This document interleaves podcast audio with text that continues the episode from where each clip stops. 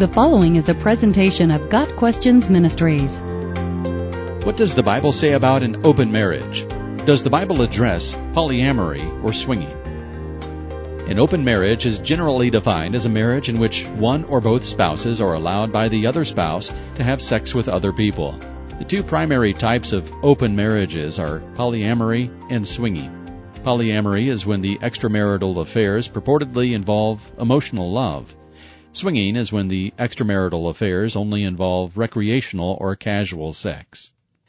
No, the Bible nowhere explicitly addresses polyamory, swinging, or the idea of an open marriage. The idea that one spouse should consent to the other spouse having sex with other people is absolutely foreign to the Bible. The Bible speaks of sex within marriage as pure.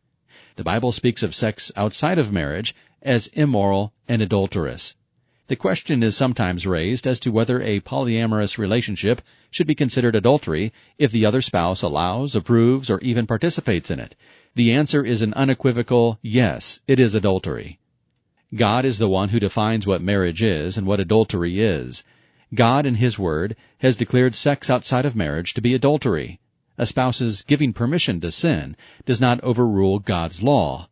We do not have the authority to create exceptions to what God has declared to be sinful. Aside from the biblical declarations that they are sin, polyamorous relationships cannot fulfill what the Bible says a marriage is to be. A married couple cannot be one flesh if multiple fleshes are involved. A married couple cannot fully love one another if that love is divided among other people. There cannot be true intimacy if what is supposed to be intimate is shared with others. Polyamory is not marriage. In no sense is a marriage supposed to be open to sexual activity outside of the marriage. Polyamory is, in reality, polylustery. There's nothing loving about it.